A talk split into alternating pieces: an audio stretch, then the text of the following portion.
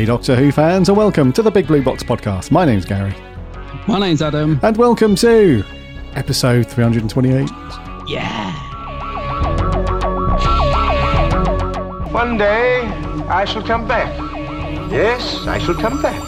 Until then, there must be no regrets, no tears, no anxieties. Just go forward in all your beliefs and prove to me that I am not mistaken in mine. Our lives are different to anybody else's. That's the exciting thing. Nobody in the universe can do what we're doing. Uh, I've reversed the polarity of the neutron flow, so the TARDIS should be free of the force field now. You may be a doctor, but I'm the doctor.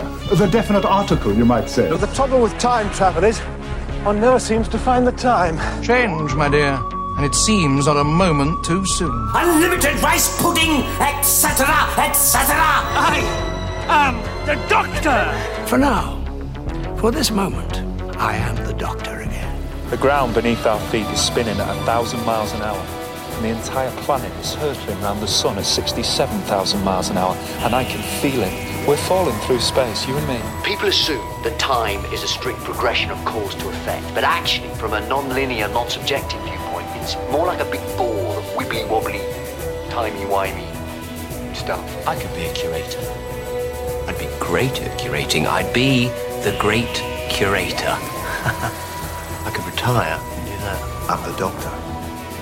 I've lived for over 2,000 years, and not all of them were good. I've made many mistakes, and it's about time that I did something about that. Bit of adrenaline, dash of outrage, and a hint of panic knitted my brain back together. I know exactly who I am. I'm the Doctor. Sorting out fair play throughout the universe.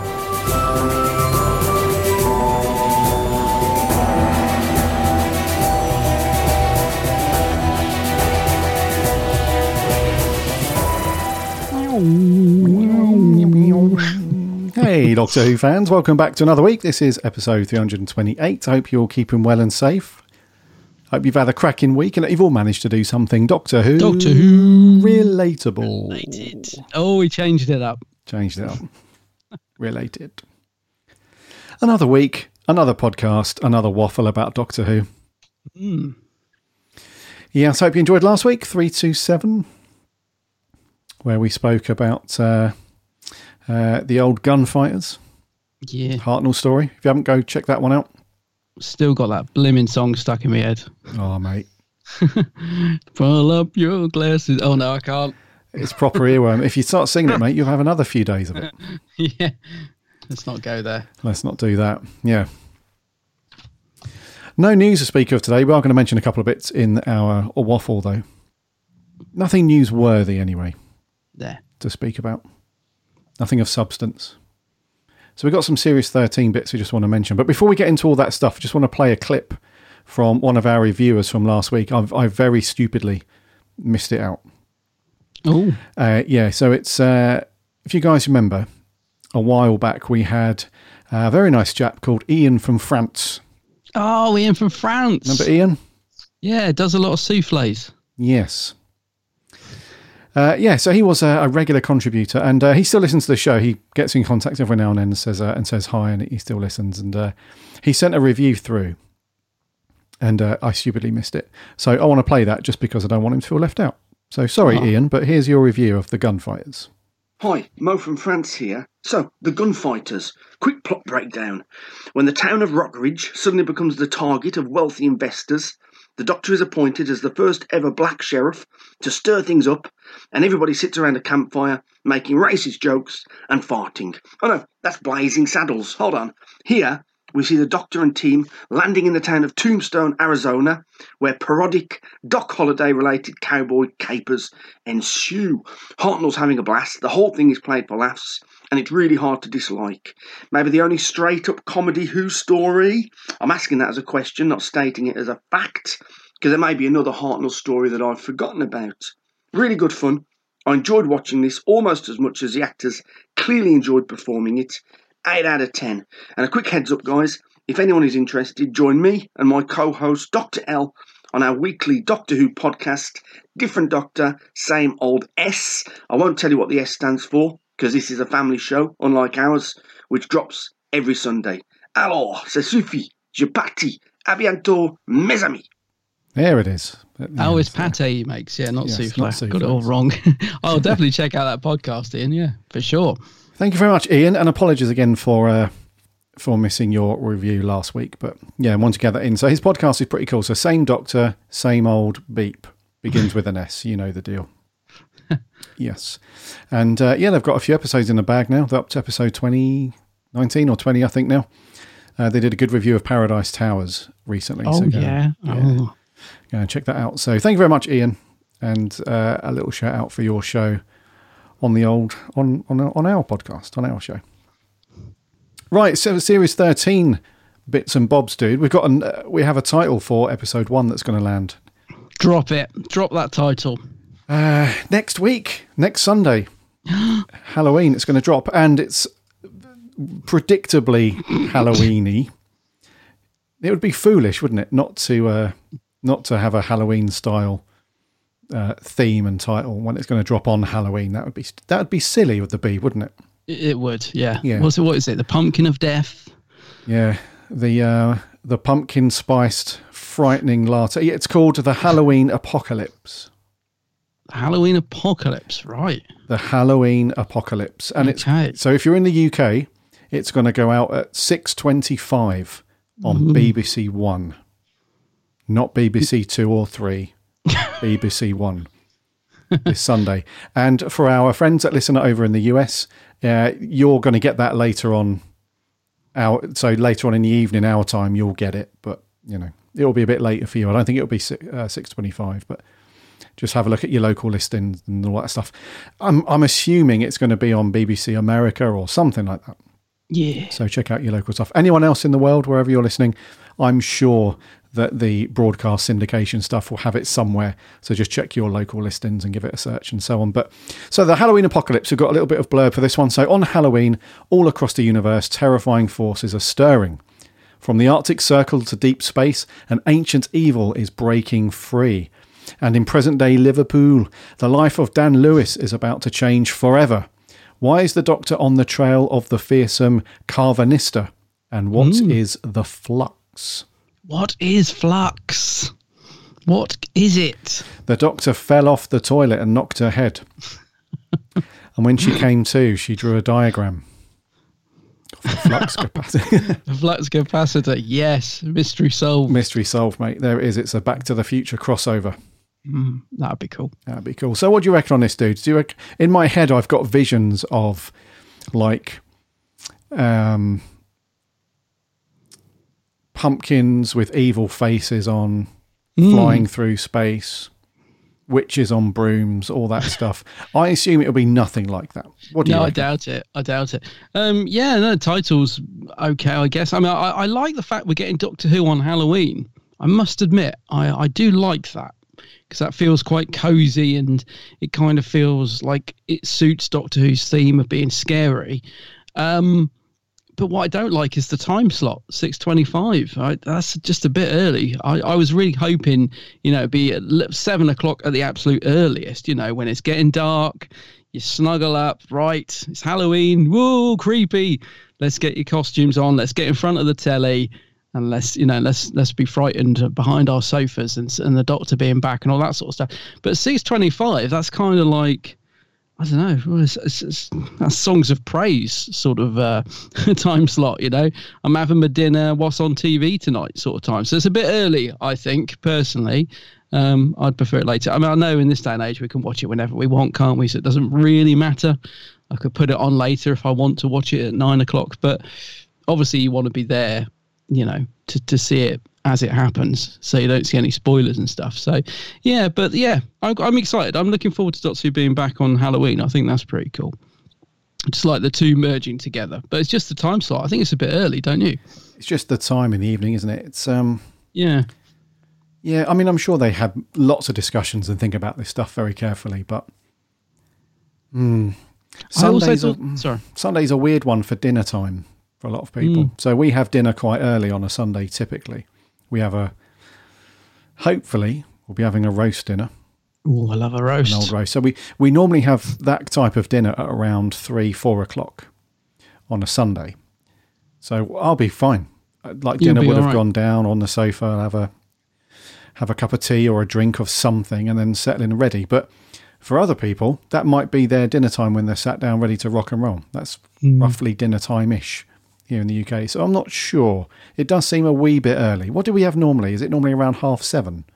Seven, yeah, it's seven? normally Yeah. around seven, isn't it, or a bit later at least. But please tell me Country File isn't on before it. I, I can't bear that thing of waiting for Country File to finish before Doctor. It's like, and it always overruns as well.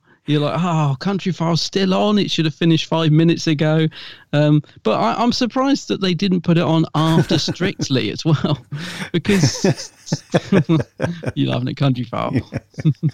I just remember uh, when we reviewed the last couple of series, it was always like, "Will you just hurry up and just trim that bloody bush or plant that bloody tree get and that sheep out of the gu- over the gate and get get Doctor Who on.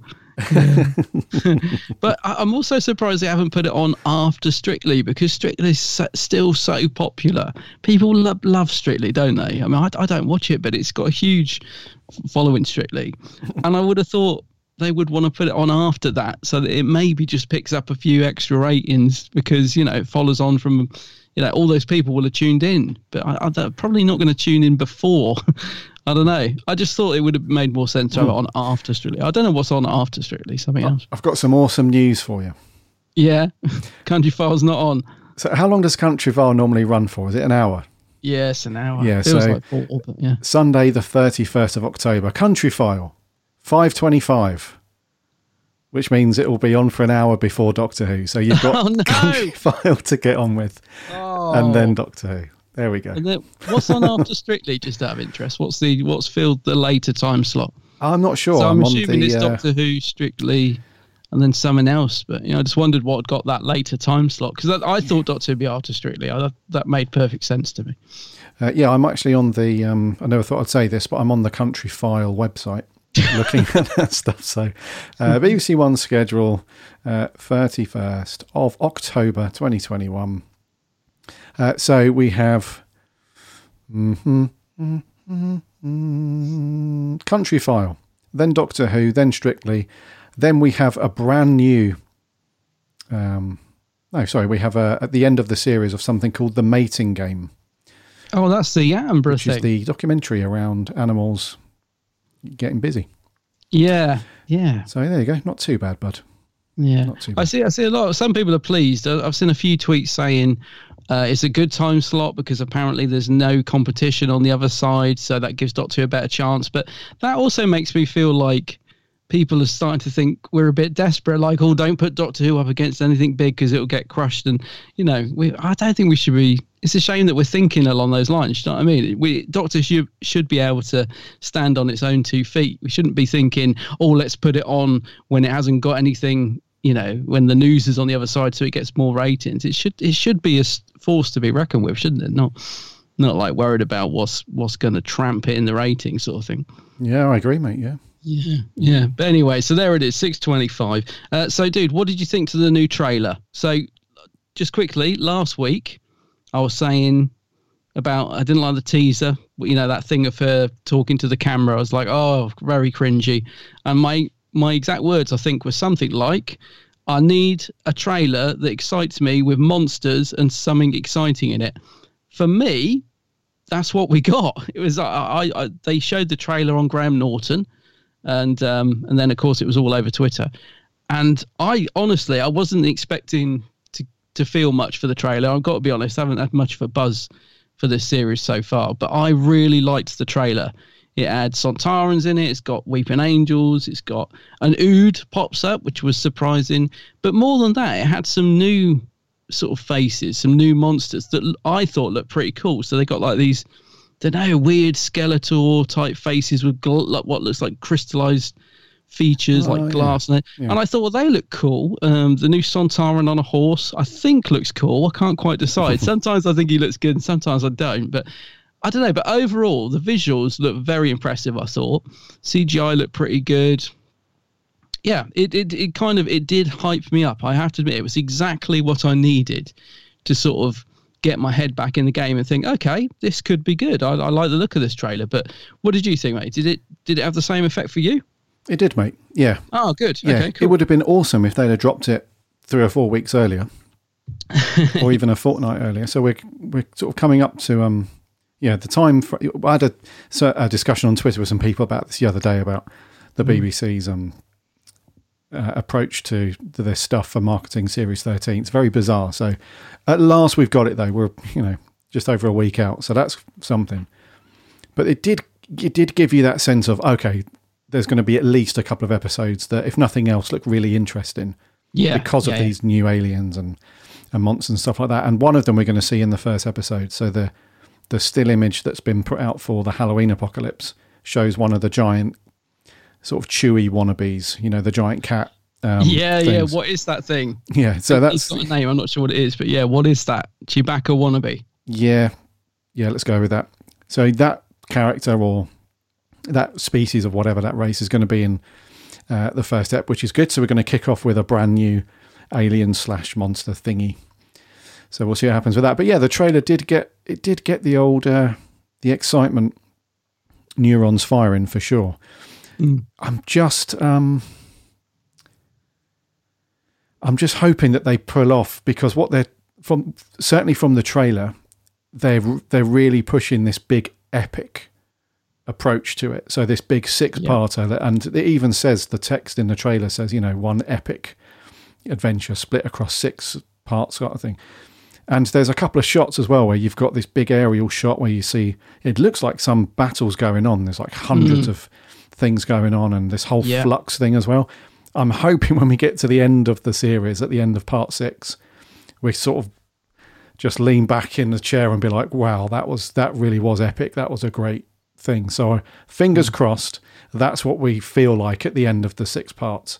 I hope we don't get the end of the six parts and we're like, right. So there was the odd moment that was okay, and the rest of it was chibbers, as we expected. So, fingers crossed, dude.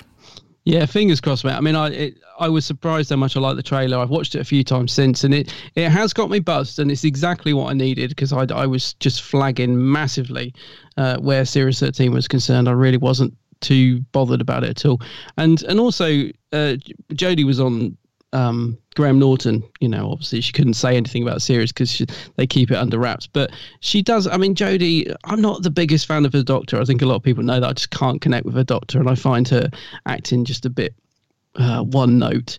But Jodie herself, she's such a likable person. I, I wish more of that came through in in the way her Doctor was written because she she really does come across well in interviews. She's really bubbly. She's fun. You know, uh, she was absolutely delighted because Coldplay were on the same show of and she's a massive Coldplay fan, so they got her up on stage, and it was a really good, you know, uh, episode of the show, and, and Jodie came across really well. So I just want to be so on board with this series so much, you know what I mean? But when we come to review it, I will just obviously express my honest opinions, whether they're good or bad. But I really just hope. I enjoy this series because I want to love Jodie, I want to love her Doctor, and I want to like Doctor Who again. You know, I really want to get into it. So, I'm I think this trailer is promising. That's what I would say. I really, it's got it's got me interested. I just want to, like you said, at the end of the six episodes, I'd love to just sit back in my chair and go. It doesn't even have to be like mind blowing. I just want to sit back and say, ah, do you know what? I enjoyed that, and that that's all I want. I just want to enjoy it rather than sitting back and saying, oh god that was just awful or that was cringy or oh god this was didn't work you know I, i'm really hoping that fingers crossed that it's just going to be fun and enjoyable and good sci-fi and it certainly looks like it's got a lot of good stuff in it from the trailer so fingers crossed mate let's hope this is a good one Indeedy. yeah Yes. Come on, chibbers. you can do it mate That's all we want is to He's been- just Yeah, say, go on. That was great. Enjoyed that. I gotta say, Chibbers has been um, talking a little bit recently. Don't know who to, but there's I've seen all these quotes popping up on Twitter that um, he's been saying that they've been really struggling to find a new showrunner, and he said he was, you know, was something about he was quoted saying I th- I threw a few battens at the BBC because I've been wanting to leave for a while, and none of this makes sense in my head. How can he have been wanting to leave for a while? He's only done two series and a few specials, and And if they've been looking for a showrunner for ages and couldn't find anybody, does that mean they sort of said, "Oh, we can't find anyone, so let's see if RTD is inter- interested"? I don't know. It just the whole thing seems a bit weird to me. But- it's weird, isn't it? Yeah. Yeah, I uh, can't get my head around it. Yeah, that was an interview that he did with the Radio Times. Oh, Radio Times, yeah. basically said uh, he was doing some interviews and stuff, and the subject came up of not Doctor Who uh, as a whole, but more when did you decide to leave and stuff like that. And he said it's taken longer than expected, if we're being honest. And then, like you said, I've been throwing uh, batons at people for about a year, and finally someone's picked it up. Uh, so yeah, I mean, it does sound uh, there is mm, there is an element of this to me that's a little bit like, well, if you lot had liked it, I'd probably would have been around a bit longer.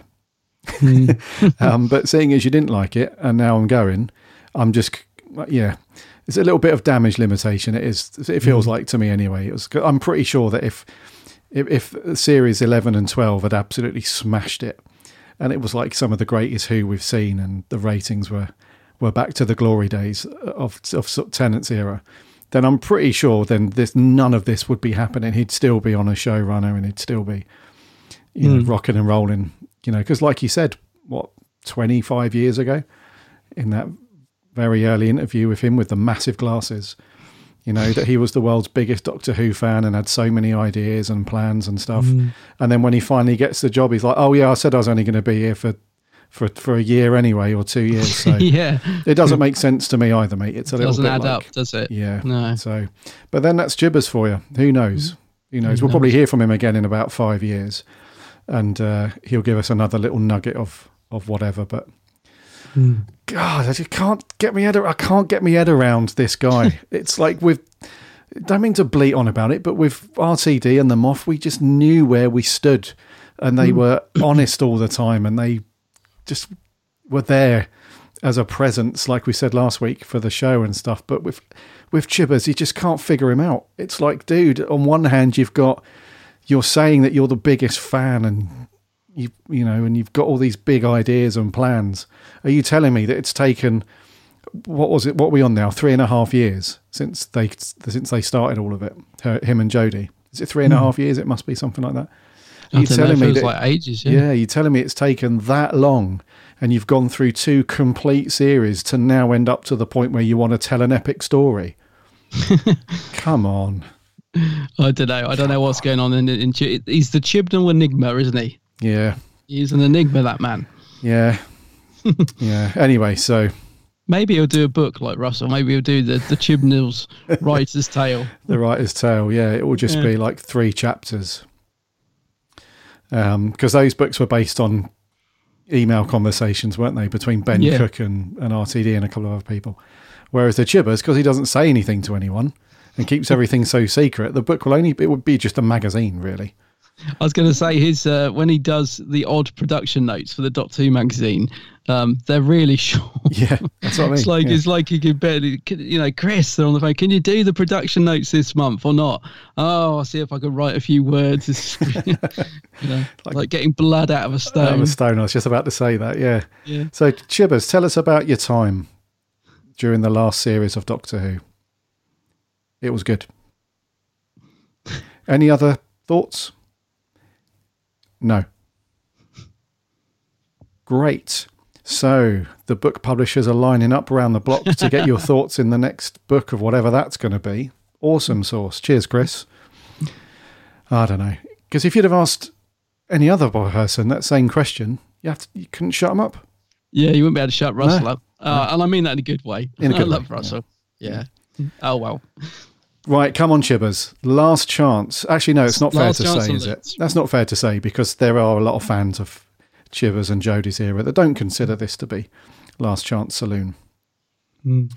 So, but for us, it's a little bit of a come on. You've got one more, one more shot to give us this big epic tale of of stuff, and whatever yeah, well, the flux that, and then the being, three yeah. and the three specials and all that. Of course, we still got that because that's kind of yeah. That's we still got all that to come in with as well next year. But that feels weird as well. Sorry to keep saying it's weird, but it's weird. It just seems strange. So they filmed all that, but we're not seeing it till next year. And and, and again, it that must have been written pretty quick because he they sort of asked him to like, do that extra special, and it's already been written and filmed. Uh, that concerns me a little as well, like how quickly they've been done. do you know what I mean? If they were resuming next year to film them, but they're already filmed and in the canon. Oh yeah, don't know. I don't get what's going on in the production side of things. But yeah, Maybe we'll look back on the on the Chibnall era in a in a decade or two and be like, actually, yeah, we could see what he was trying to do. And Hmm. sometimes these things they do age pretty well. It depends. Yeah, you know. I think I'll be able to revisit it m- with more of open-mindedly maybe when we've got a new doctor. I think you know once that era's done, and you kind of let it just settle, and then go back and watch it. I think you might, might might be able to enjoy it more. I think somehow, hopefully. Yeah, because we've we've experienced that a few times on this on on our show, haven't we? Where we've reviewed a certain story that we both thought, Yeah. oh god, I'm dreading reviewing that because the one time that I did watch it, it was dreadful. Yeah, And then we come back and we're like, actually, now that time has time has uh, uh, sort of aged it a little bit and other stuff's happened and stuff, it's actually pretty decent. So who knows?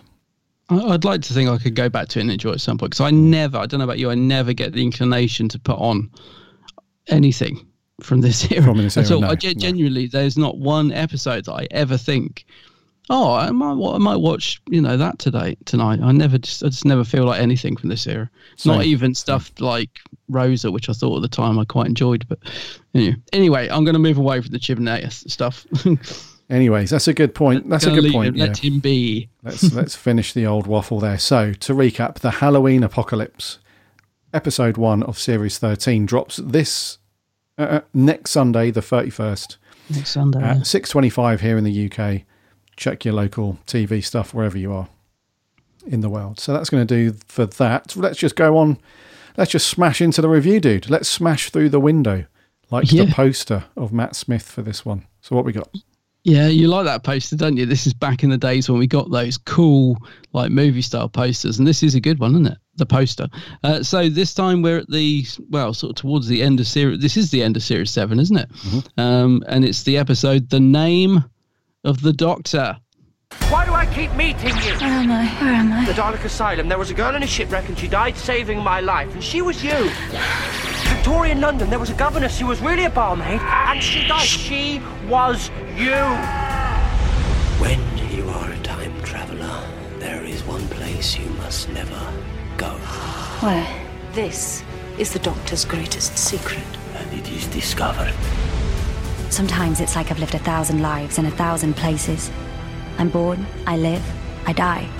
Jenny, are you all right? He can't go there. You know he can't. I have a duty. You just said it's one place you must never go. Who are you? Doctor, what is your name?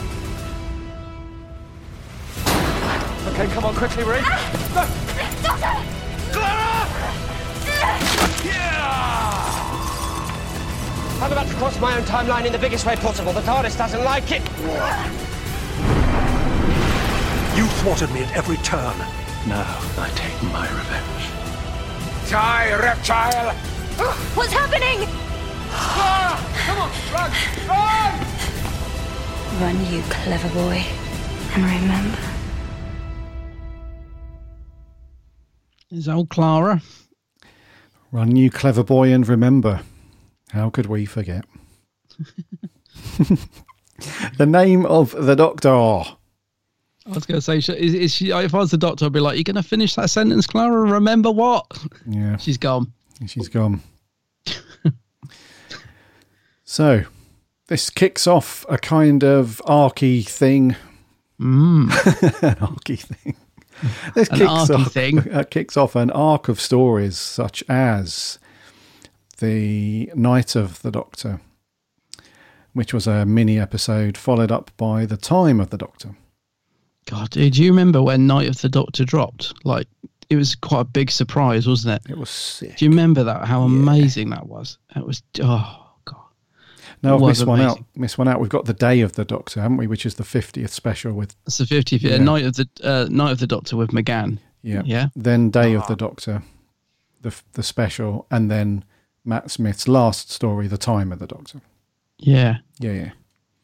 This one though, name of the Doctor, it was First broadcast back on the 18th of May 2013. Oh, wow. Uh, the usual runtime, surprisingly, no longer uh, finale special, just 45 minutes. It was written by The Moth Bag. It was directed by Saul Metzstein and stars Matt Smith, Jenna Louise Coleman, or just Jenna Coleman these days, uh, with a reasonable amount of people in the supporting cast. And the synopsis is a prophecy is coming true. The 11th Doctor is summoned to Trenzalore, where it was said he would fall. But what does the alleged site of his final battle have to do with the mystery of Clara Oswald? Mm. Can the Paternoster gang help him avoid his apparent destiny? And most of all, Doctor Who. Doc Tor Who. What do you reckon then, dude? To the sandwiches? Nope. The chili. Co- nope. The what is it? the evening. The pseudonym. The name of the doctor. What do you reckon? Do you know what? Just looking at those, just the, the the whole theme of that night of the Doctor, day of the Doctor, name of the Doctor. I really, I'm getting really nostalgic, mate. I would love to go back to this time. It was a really great time, wasn't it? was All this stuff yeah. leading up to the 50th and and those the trailers we got, the night of the Doctor with McGann, you know, popping up out of nowhere, and then obviously the 50th and fandom was in a good place. All the conventions. I tell you what, I really, you know, if I could jump in a TARDIS, I'd love to go back to that. That 50th. Um, we went to the, the Doctor Who celebration together, didn't we? But did we go to the 50th together? I don't think we did, did we? I, I might not have even known you then. I don't know. Well, we went to something called the Doctor Who Festival. Festival, sorry, not celebration. Yeah, yeah, Yeah. because the 50th, yeah. So the 50th, I don't, do we even know each other at that point Of course we did, do We were podcasting we? back then. What's the matter with you? What's the dunno. matter with you? got uh, I've got my time streams messed up because I can't remember, but because I remember very clearly being at the celebration, um, and the 50th was very similar to that at the ExCeL, and uh, yeah, it was just awesome, just absolutely awesome. Yeah, but cool. anyway, getting back to the name of the Doctor, um, so yeah, this at the time I remember when this went out, just uh, really liking this one because it starts off with all the classic Doctors, which as far as I remember, uh, although it seems like my memory's gone to pot, but uh, I don't remember that being leaked, or I, I, I seem to remember being surprised seeing all these classic Doctors popping up on screen and being like, oh, "Wow, you know, well, this is it. We're we're we're getting into the 50th. We're getting close to the 50th episode." And before that, we've even got this. The Moffat's thrown in the classic Doctors already. Oh my God, what's going to happen? So it was a really cool intro to this this particular episode. Uh, seeing well, it's Clara, I think, isn't it? She's sort of been superimposed into clips from some of the classic episodes of Doctor Who, so we see a lot of the classic Doctors. I know it's just an amazing way to start the episode. Um, so uh, just to sort of get into my brief brief first thoughts on this one, I like the name of the Doctor as a, as an episode. I think it was uh, a great sort of way to to kick off this you know set of stories uh, that all kind of link up. It does kind of tie up and answer the whole you know um, impossible girl thing in a way. Uh, watching it last night, though, I have to be completely honest. It it didn't quite live up to being as good as I remembered. Uh, not to say I didn't enjoy it because I did. I still thought it was good. But I think maybe back in the day, back in 2013, was it when it aired? I think with all the stuff going on with the 50th and all the, you know, all the questions, it does answer a few of those, and it felt like quite a dark, cool final to Series Seven, which had been a bit mixed anyway. So I think I enjoyed it more when I first watched this back in 2013 than I did on a rewatch last night. It didn't quite hold up to as being as good as I remembered. Uh, I felt it was a bit messy, and it it does also feel to me like it needed a second part. Um, so they introduced the the War Doctor, spoiler, um, which is an amazing cliffhanger. And then I was thinking to myself, so what happens now? So the Doctor's jumped in to rescue Clara, and, and from what you know, I haven't watched Day of the Doctor for a while. I don't think we sort of pick up after this, do we? It just starts that they're back in the TARDIS, and I kind of felt like, to me, it feels like there needed to be, you know, another part to this. It feels kind of like it's just left with them, you know, stuck in the whatever it is, where the Doctor's time streams or whatever. So, yeah, it, it's good. I just feel it just feels a bit incomplete to me, and the and the whole thing with um, what's uh, Richard E. Grant's character called? You know, the Great Intelligence. He just I was wasn't sure what happened to him because he walks into the stream, and I actually had to rewind the episodes to go back. I was like, did I miss something? So what does he just walk into the stream and then we don't see? You know, does he get obliterated or is he in the Doctor's time stream? What's going on? I don't think that gets answered. So it, it feels to me like there's a few strands there that don't get tied up very well. Um, so yeah, on on a rewatch, it didn't quite live up to my expectations of it. I th- I thought at the time I thought it was better than it is, but I did, I still enjoyed it. I still think it's a good final to series seven. So good, just just not as good as I thought it was. If that makes sense. Okay. Yeah. Hmm. What do you reckon? Hmm. So I really liked it, dude. You like it? Cool, Yeah. cool.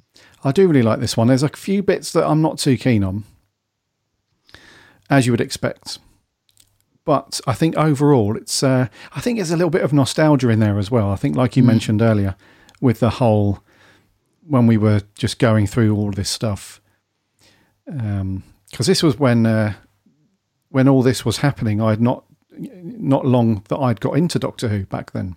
Yeah. So this Oh, was yeah. all sort of fresh for me and uh, and was all rocking and rolling. So um, it does bring back some cool memories of of having that. And it was, I think this is what we mean. So if you so for the benefit of the listener, when Adam and I are talking about when we when we say things like back during Doctor Who's heyday or the glory days and stuff like that, we're not necessarily referring to the classic era as such, although that did have its its high moments and stuff.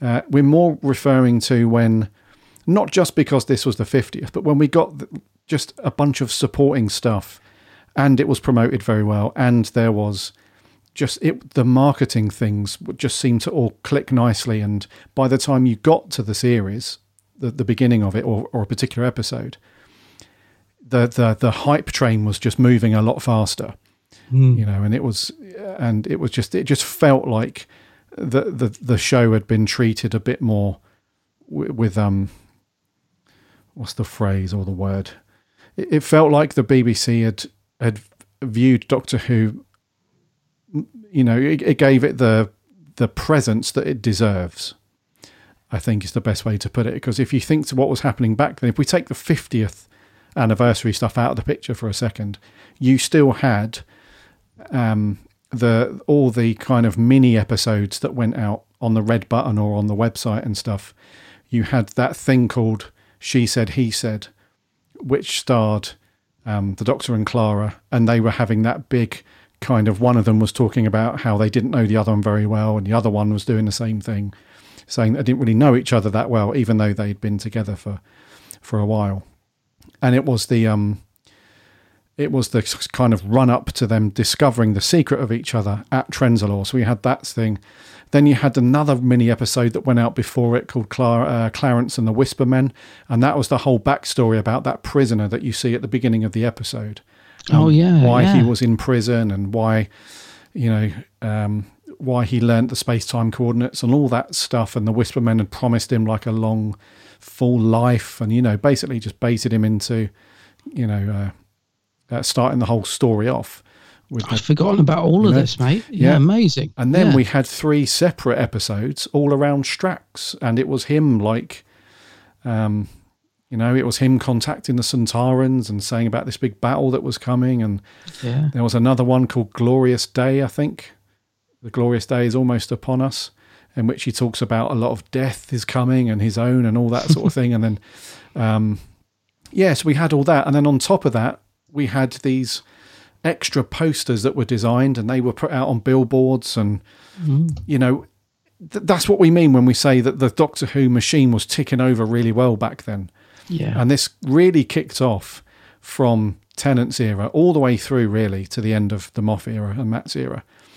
Um, so when you consider all of that stuff and then you compare it to, which is fairly or unfairly, depending on how you view it, but when you compare it to Jodie's era and the things that we get in the run up to these series, it's a real big difference. It's a vast mm-hmm. difference to how it's been treated and how it's been marketed and all that. And then on top of that, when you also consider that we had Doctor Who Confidential rocking and rolling, and we had a lot more behind the scenes and all that kind of jazz. Um, you know, it, it just felt like anyway. I don't want to get into that too much, but it just it felt like back then with a combination of the nostalgia stuff and how well Doctor Who was in the public eye at that time. It does give you that cool feeling of like, yeah, this is this is Doctor Who. This is, you know, it had that mystery. We still don't know the Doctor's name, but they they tried to push it, but there was that mystery that they kept behind lock and key. Mm. Um, so we had all that stuff. So I love that. The only things I didn't really like was the whole uh, the whole Clara thing. Um, the, the whole Clara thing with uh, we, we we find out why she's in the Doctor's previous incarnations and everything. You know, from this point on, she jumped back into the Doctor's time stream because the Great Intelligence did that first, and he was going to go and torture and kill the Doctor across all of his years and all of his previous selves and stuff. So she jumps into the time stream to help him and save him, which is why she sees every incarnation. But the whole thing I didn't understand was why he never interacted with her, why they didn't do that bit. I'm, I, under, I get that they've gone through a slight change in Clara's thing. It was the mysterious, uh, it was the impossible girl, and you know some other things, and there was that again. They had that mystery behind her backstory. But it's weird that she interacted with the first Doctor. You know when she tells him that you know don't steal that TARDIS, steal this one. Hmm. Like the navigation's knacked, but you'll have a lot more fun. That was very cool. But then when the next incarnation or whatever of the Doctor sees her, he doesn't recognise her. He doesn't know anything about her, and it's just weird. And it's weird that it's taken this many incarnations, and we're now at Matt's Doctor, for him to then recognise Clara and interact with her and stuff. So there's a bit of weirdness there, which I wasn't too sort of fond with. It it it was too it was too timey wimey, and um, you know I think we needed just a bit of closure there. But having said that, I understand why they did it because uh, Jenna Coleman was meant to be off out of it at this point. This was meant to be her very last story. Was it? All right. Okay. Yeah, so it wasn't until really, really late in the day she's at. Actually, I want to stay on and do the special in another series. So I like, think oh, she okay. did that a couple of times, didn't she? Yeah, So they were like, oh, okay, so we can't have this ending then because we need to bring you back. So I understand they wanted to keep a little bit of that uh, that mystery there because I think they go on and um, reveal a little bit more about this stuff and talk about it a little bit more in the Doctor Falls. That's where they explore, you know, the Capaldi story, where they explore a little bit more around the, the, the time loop of them together. So they revisit a little bit more. But uh, overall, I really liked it, dude. But there's just a few little bits that we'll come on to as well that um, uh, I wasn't really sure on, that didn't really hit home. But that's nothing new, though. I felt that at the time anyway. So, um, so what did you think to um, the because we have two plots running again. They seem to do this, don't they? And they converge later on. So we have the Paternoster gang. They're sort of worried about what's happening with the Doctor and the the whole Trenzalore thing that they've Mm. learned from this prisoner. And then you've got the Doctor and Clara, who also learn about it. But Clara was in that conference call, quote unquote, with the other people. Yeah. Uh, and then she tells the Doctor, and they go off and do that, and then they converge. So, um, not too timey wimey in that respect, though. So, story wise and plot wise, what do you reckon to that? Yeah, I think it works in terms of like the build up to the 50th. I think if if this was just a sort of you know run of the mill series of Doctor Who, I think it'd be a bit self indulgent to be honest. But because it's all you know building up to the big 50th, it, it does work really well.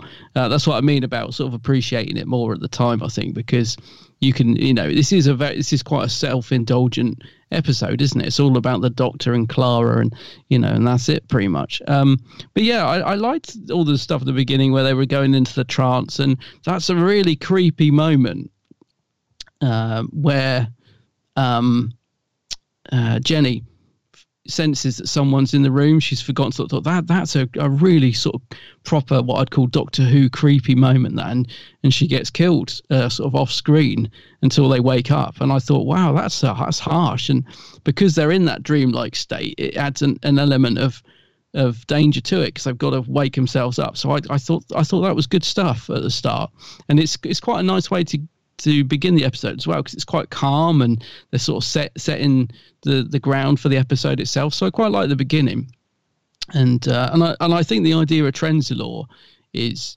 is great. I, I mean, you know, Moffat, he, he gets he got a lot of stick at the time for certain things, and and some of it, you know, justified. But give the man some credit. He came up with some great ideas uh, during his time as showrunner. I mean, Trenzalore and this this broken TARDIS gravestone, I think, is brilliant. It visually looks fantastic as well. So, you know, learning about all that at the start of the story was really good. The doctor's reaction when Clara tells him about Trends Trenzalore, uh, again, you know, the, there's real heart and emotion in Matt's era. And again, and Moffat writes that really well. And Matt performs it really well as well. So yeah, I, I liked all that stuff. And um, to be honest with you, as, as we go through the episode, I, I think there's a lot of great stuff in there, and there's a lot of stuff I enjoy. I think I agree with you a lot that the biggest sort of downfall for me on this is you know if you if you start to scrutinize the fact that Clara's jumped into Doctor's time stream and she's met every Doctor and all that that it, that's to me if you look to, too too much into that is where it falls apart really because I don't like the idea that Clara's just going around saving the Doctor uh, every turn. It, I just don't like that idea. It, it it takes something away from you know the Doctor being on adventures and and doing stuff himself. If you think oh Clara's around the corner, and you know if you're watching like Genesis the Genesis of the Daleks or something, you think, oh, the Doctor's not really in danger because Clara's hiding around the corner waiting to save him. It just it's just a bit too silly for my liking. So that that that I agree with you. I don't like that element to the story, um, even though it does kind of explain, you know, the mystery in a way of the Impossible Girl. But uh, yeah, it's it's just a little bit silly that I can't can't really get into that side of it. Yeah, you know? yeah, it is weird.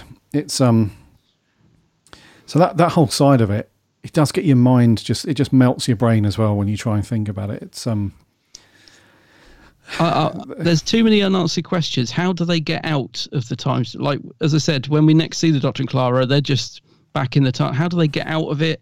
How is the Doctor saving her? Why is the War Doctor just stood staring at a wall? And I don't know. You kind of and Moffat is guilty of this quite a lot. I think in his era that sometimes he just thinks, well, I'm not going to explain it. You just have to accept it. So there's quite a lot of instances in this story where I think you just have to kind of think, well, that's just the way it is. You know, I mean, how do they get back out of the time? So that that that bugs me. But the other thing, and I I don't want to go down the whole Chibnall thing again, but I couldn't help but think of like the timeless child thing watching this because if the Clara's going through all the Doctor's lives and saving him left, right, centre, and seeing all all his different faces and versions of him, well, how does that fit in to the timeless child thing?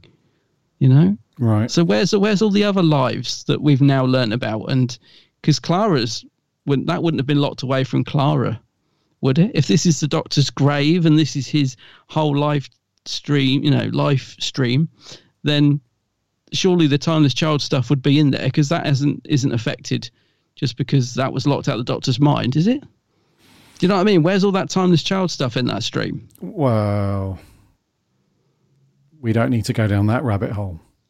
No, but I couldn't help but think about it while I was watching it, thinking, you know, it's another thing that, yes, you don't have to, it doesn't have to affect the story, but it does for me. It does. I'm bit, thinking, yeah.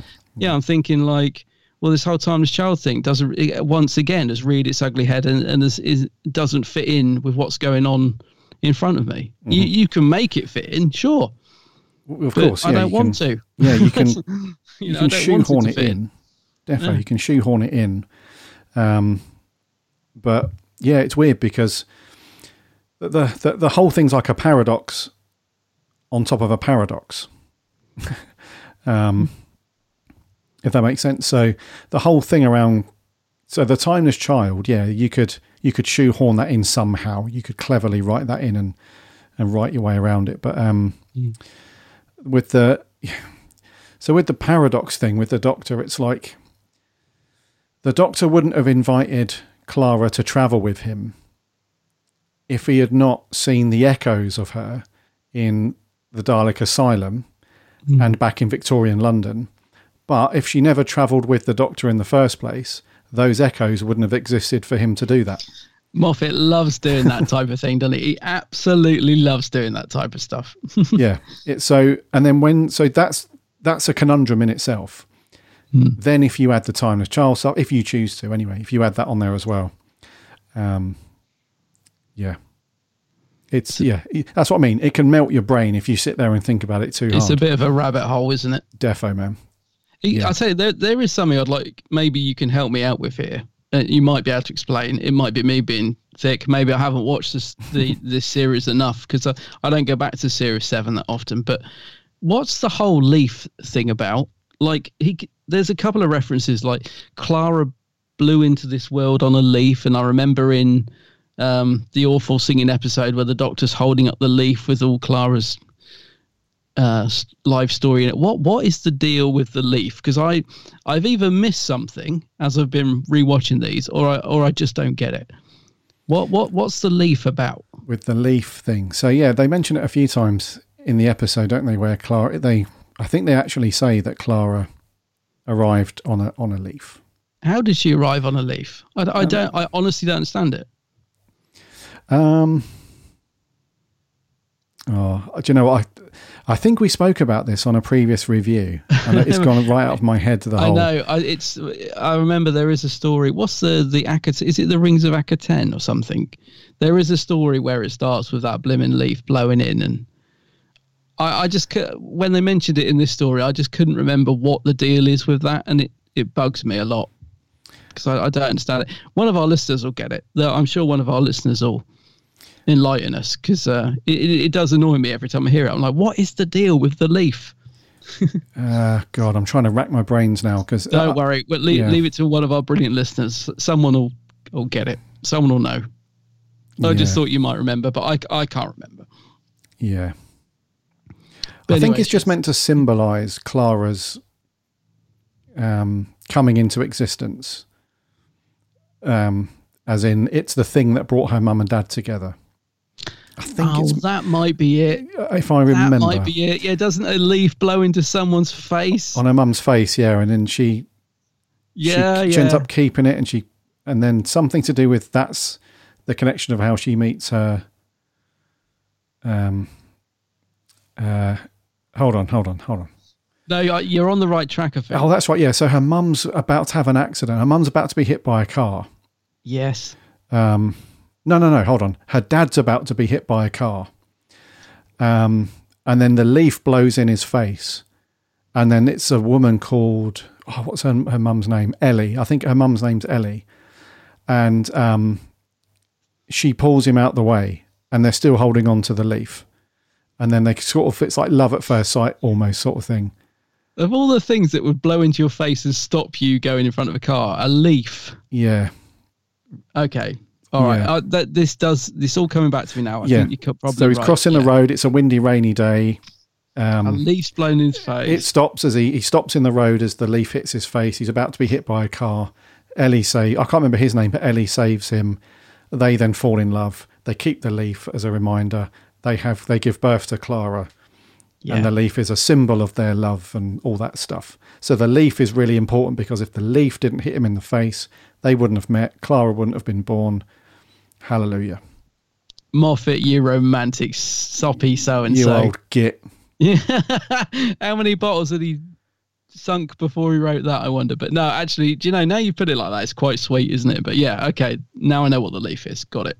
I think I, I'm I'm sure that's what it is. Uh, our listener will probably be like, right. uh, "No, Gary, it's actually this," but that's what I remember. I had to rack Yeah. the brain a little bit there. Um, yeah. Anyway, Yeah. so what were we talking about before that? Um, just about like I don't know. I can't remember the doctor's name. Doctor's name. Oh yeah, just something to do with doctor name. So the storyline. Sorry, yeah. So um, the whole concurrent thing. Um, right. So Paternoster gang. Hmm. We see them first. They're in it throughout the whole episode.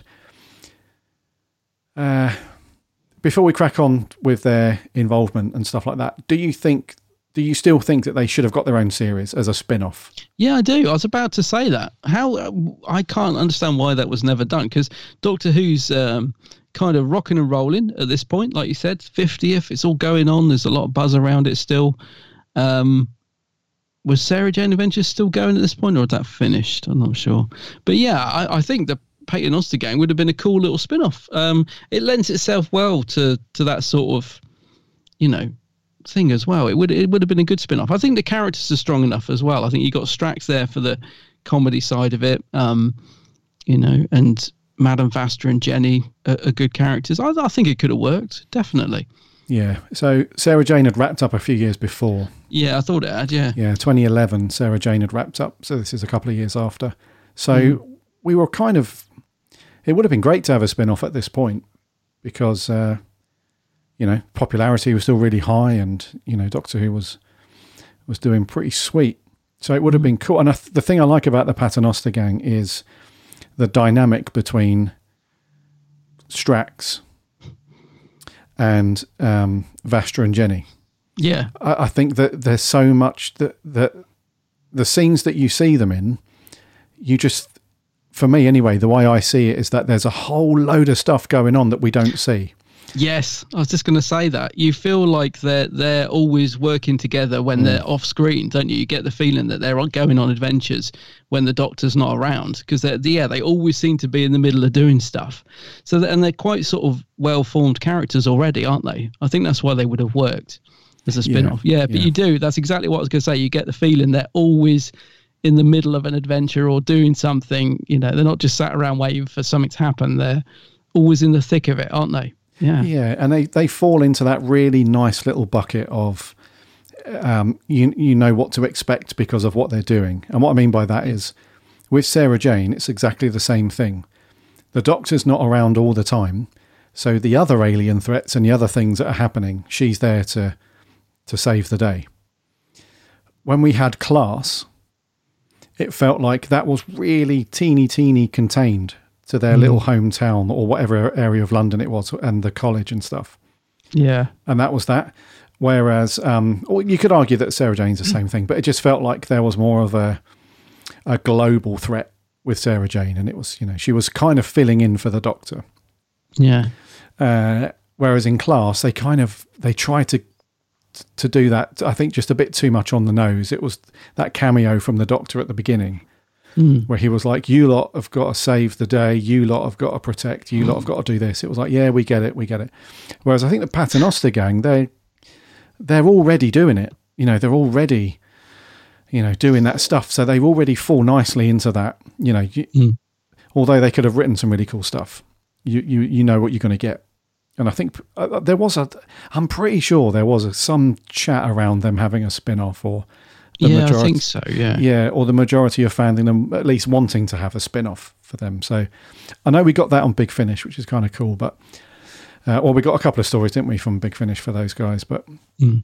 um, yeah, I would really. It's, so the scenes that we have in this episode with those lot in it, it's, it, I don't know. It's just something cool around that dynamic. So you've got Strax, who's just a complete nutter because of his because of his position within the the Paternoster gang, but how he's not a, a proper Sontaran anymore. Hmm. Do you know what I mean? He- So he's Yeah. so, although at times he thinks he is. And that's what's funny about him. That's why that character's great because that scene where he's in Scotland and he's having that big old ruck with that with Hmm. that Scottish guy and they're about to beat the crap out of each other. He's doing that because he thinks he's still a warrior and he still he thinks he's still, you know, battle is, you know, the most honourable thing and and all that lot. But in reality, it means nothing. It's just some drunk Scottish guy that he's having a fight with. But for some reason in his head, he's t- he's taken it as this huge, you know, um, aspersion upon his character. So he's Hmm. like, uh, anyway, when he gets the call to say, you know, it's um, that little kid comes in, he's like, you know, you've got a telegram, and he's like, oh, it's a conference call, and then he gets knocked out and stuff, and then uh, and Jenny, they're a lot more. Um, it feels like they're babysitting a little bit. They're a lot more mature. They know, you know, what they have to do. They have to sort of rein Strax in a lot and, Yeah. and stuff like that. And then we have the relationship between those two, which was very cool of the Moff to write that in that those two are Mm. lovers and and all that stuff. So I don't know, just something around that slots really nicely into this episode. It provides because if you just had the Doctor and Clara throughout the whole thing, it Mm. would have been, you know, at the end of it, you would have been just burnt out and tired because there's only so much that you can still hammer home the whole going to Trenzalore to see my grave, to do this and do that. You needed that. First of all, you needed that little bit of comic relief from Strax and those guys in general. But secondly, you needed that just something else going on. And even if they converge towards the end and they help the Doctor and they're behind him and they're backing him up and all that stuff, you still needed it. Although it's a very much a Doctor focused story, in my opinion, anyway, you absolutely needed them. So those guys Yeah. were cool. Yeah. Yeah, definitely needed them in the story. I, I like the character of Strax. I think I know some people feel like uh, the character sort of slightly undermines the threat of the Sontarans. I, I do get that to a point, but but I do think he, he works well um, as a character, and I, th- I think Dan Stark is good, you know, in, in, the role of Strax. Um, no, I agree with you. I think the three of them work very well together, and this story definitely benefits from having them in it, and they're well used in it as well. You know, the, like I said, the whole beginning and stuff. I do. The Moffat can't bring himself to kill anyone off, though, can he? Like when Jenny died, I. because I haven't watched this for a while, I thought she was dead. I remember thinking, "Oh yeah, that's right, Jenny dies." But of course, she does get brought back to life, and I thought that's quite a a running theme in the Moffat era, isn't it? He finds it really hard to kill off any character. Like poor old Rory died about 20 times get, getting brought back. Um, so yeah, I mean, I'm, I'm glad she wasn't killed in a way, but um, it, it just struck me that the Moffat always finds a way to bring back characters once he's killed them. It's like he writes it and then he goes to bed and he's like, oh no, no, no, I've got to, I've got to change that tomorrow morning. I've got to rewrite that. I've got to bring them back. I can't, no, can't kill them off. Well, do you know what it is, like he can't Um, sleep thinking about it. I think, in my opinion, he's writing a little bit of himself into the Doctor's character there because Yeah. River Song says he hates endings. And I think at some point in another story, she says that the Doctor hates goodbyes. I'm pretty sure somebody says that about the Doctor. Yeah. And really, that's the Moff. The, the Moff doesn't like killing people off, he doesn't like endings. And may, yeah, may, maybe he's putting a little bit of himself.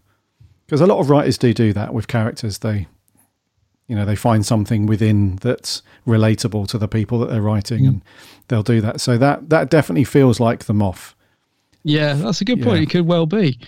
Yeah. What What do you think of River Song, by the way? Because of course she's back, River albeit in Song. in hologram form or whatever she's meant to be in this. I'm not not really sure. I I got to just say while I while I remember this, I I love the scene when the Doctor turns because she thinks he can't see her, and there's that um, amazing scene where the Doctor turns around and is like, "Of course I could see you. I just didn't want to because it would hurt too much." Matt Oh well, we'll get on to Matt and how good he is, but that scene's great, isn't it? And I, I think River Song's good in this. Again, I think she's used quite well, and, she, you know, she, her pr- character can be a bit on the edge of uh, annoying in some episodes, but I think she's good in this one. I really like, you know, the little quips, and she's playing it slightly different because she's, you know, a different version of River, if you like. She's like the, you know, the hologram, the older River. So I, I thought she was good in it. I like River in this one. Yeah, it's a great scene. That really, really good. Where it's, it, Matt Smith plays that really well. It must Oh, be difficult brilliant. to um to look around the set as you're recording and make a conscious effort to not make eye contact with that person and Yeah. acknowledge their exist. It must be a, a, a wee bit of a challenge, but it was played really well up until that point, and it was totally believable as well. You you believed that the doctor couldn't see her. It was really cool. And then when he catches her hand, when she's about, she's a bit bit feisty. She's about to give him a Mm. And he grabs her hand, and that whole bit, it's lovely, really, because the doctor never never shows his feelings like that to River very often. Mm. He's always because the majority of time that we've seen him and River in the same uh, in the same stuff together, apart from that Capaldi episode, was it the uh, what was that one? It was just him and River throughout most of the episode. Uh, what was that? The the What, Husbands The wedding of River- River song, Husbands. something like yeah, that. Yeah, that that special. Ugh. Yeah. Ugh, shudder. Um, other than that, really, you just see the Doctor very perplexed by River, and Yeah. you know that she she knows obviously uh, heaps more about their relationship in whatever part of whatever time stream that is, but he doesn't. So we we never see him being emotional to her or showing his feelings very often. So when he plants the kiss on her, that's very unlike him or the doctor and that's um it's just a lovely scene because Uh, you do feel for River on some hands, but there are some episodes, aren't there, where she's a tad bit annoying at times, and she's a Oh, little she can bit, be, yeah. You know, she's a little bit there, but for this one, you do feel for her because it's the first time that she's met Clara, so that's Mm. weird for her. So, and it was really cool that the Moff didn't write the whole thing like you know with previous times where companions or people that know the Doctor have met a companion and there's a bit of rivalry and a bit of Oh, there was a little Whatever. bit though, wasn't there? Not a she does lot, give a couple of looks. She's a little bit. Oh, well, you. There is a bit where she's questioning. Oh, what? What? You were more than friends, and I did feel like. Mm, I'd forgotten about that little jealousy streak in Clara. yeah, yeah, there was a little bit of that. There was a time, yeah, but I didn't really, yeah, that didn't irk anybody though. I don't think It wasn't was a Rose situation. Oh, no, that's what I'm referring to. Yeah, the whole Yeah, Rose. yeah, I think yeah. Amy was like it for a while as well with somebody. Oh, yeah. um, so we didn't get any of that, but what we did get is River just being completely, uh, like it, it, it doesn't matter what she has to do, she'll help the doctor, Mm. but she'll also be strong enough to tell him when he shouldn't be doing something, which is cool because a lot of people, when the doctor kind of gets in the zone and gets into his groove, he's always got that plan and he's doing stuff. Not many people will just put their hand up and say, You're not doing it, or you know, you shouldn't be doing it. Whereas River's one of the only people that will you know, she's she's got the inside knowledge almost on his his life and his time stream. So she knows when he shouldn't be doing something and whatnot. So and she was like that a few times in this. She was, you know, you shouldn't you know, you can't go there and you can't do this and and all that stuff. So yeah, I really liked River in this. I think um yeah, I think she had a good she was written really well and I think um Alex Kingston she performed that really well, that whole slightly flirty, very slightly, but more so, more emotional and more invested in the Doctor's well-being. You know, rather than the whole overly flirty stuff. She was she was like that a little bit, but yeah, she was cool. I like River in this, mate. I gotta say, Yeah. overall, I overall I like the character of River. On the, the majority of stories, I think she's really good and works well in it. Um, that's a great scene. You know, it's an emotional scene when he finally sees her, and also this is what Moffat's great as. He just as he's pulling all your heartstrings, he throws in a good comical moment, and I love it when the Doctor turns around because he kisses River, and then he's like, "God knows what that looked like to." The other guys watching because obviously they can't see it, so you're thinking, "Oh, that's good." So the Moffat's great with little moments like that. But uh, no, Alex Kingston, good in this. Um, I like the scenes. Like, I love the bit. Again, this is down to Moffat's writing. He's very clever and he uses very simple ideas um, really well. So there's the bit where Clara's talking to River by the gravestone, and the doctor's like, "Who are you talking to?" And you think he's going to see River, and he's because he says River song. You think, "Oh, he's seen her," but no, he's looking and it's her gravestone. And the Moffat's great at throwing in stuff like that that you didn't expect. And of course, it turns out to be, you know, uh, a way to get into the sort of TARDIS tomb and stuff. So you know, great ideas like that coming out from Moffat in this. Yeah, But yeah, I like River cool. song. I think she's pretty cool. Uh, one thing I don't quite get though, dude, what what is the deal with the Doctor's name? I mean, why is it such a big secret, and why would it matter if anybody knew it? Because that's the other thing that I don't quite get. Like, like what? why Yeah, is it? um, Why is it a secret? Like, why can't he just say, "Okay, fair enough, guys. It's a bit embarrassing, but my name's Bernard." Okay, I didn't want to tell you, but what? Like, what is the big? Bernard. What is the big deal? I don't. I, I just don't quite understand it. Well, because that's the essence of the show. That's Doctor the, Who. That's the whole point of the of the yeah, program. I guess. Yeah, you know? yeah. Well, again, I like that in the sense that if you're going to do a story like that, the time to do it is an anniversary. So again, it works really well Mm. in terms of the 50th. But um, yeah, I just was thinking, like, you know, because there's a bit where they're getting their hearts ripped out. You know, by the Whisper Men, who are cool, by the way. Another mm. great invention by the Moff. He's really good at coming up with these scary characters. Whisper Men, brilliant. But I was just thinking, Doctor, just like they're ripping Clara's heart out, literally. just tell him your blimmin' name. It can't be that bad. Like, but yeah, I, I know what you mean. It's the whole essence of the show. I get that. But at the end of the day, again, if you think about it, why would the doctor's name be such a big secret that he's willing to let people die before he tells anyone? Like, it, it doesn't really make sense to me, that. But, yeah. Yeah. I'm going to assume it again. It, there's a reason, but we're just not telling you. It's just just go with it.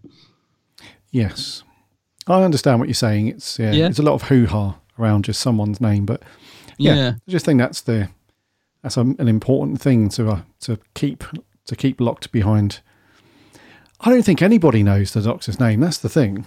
Well, River says she knows it. No, what I mean is, I don't think anyone actually knows it. I, Oh, right. I, I think a lot of the writers, even going back to like Verity Lambert and and all those dudes, Hmm. I don't think they actually came up with a name. No, I don't think so. No, this is something that's never. Yeah, Yeah, so and I think in modern day times like this one and stuff, it's um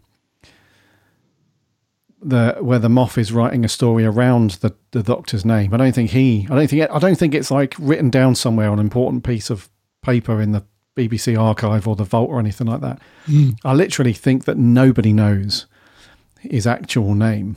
Maybe they've they've kicked it around the office a little bit, the Moff and and RTD have had a wager on it or something. I don't know, but yeah.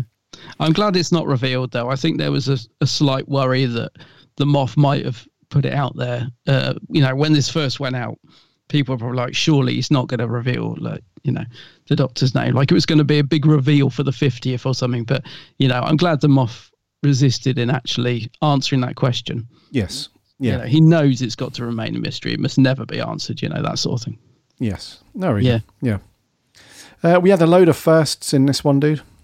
You know, sometimes stories do things that you've not seen before. So it's the Mhm. first time that they've, uh, the first time since 2005, anyway, uh, where they use the somebody is called the doctor by their number. So Clara says, "You're the eleventh doctor." Oh, right. Yep. Uh, so we've had that. Well, that's gone out the window. Well, of course now, yeah. So we had that back in the day. So in the so Benton refers to uh, Patrick's Doctor as the second Doctor in the Three Doctors, Right. uh, kind of, but that wasn't really sort of direct. Uh, it's the first episode where they'd use colorized footage of old black and white stuff Ooh, in the right, modern okay. era. Yep. Uh, it's the first.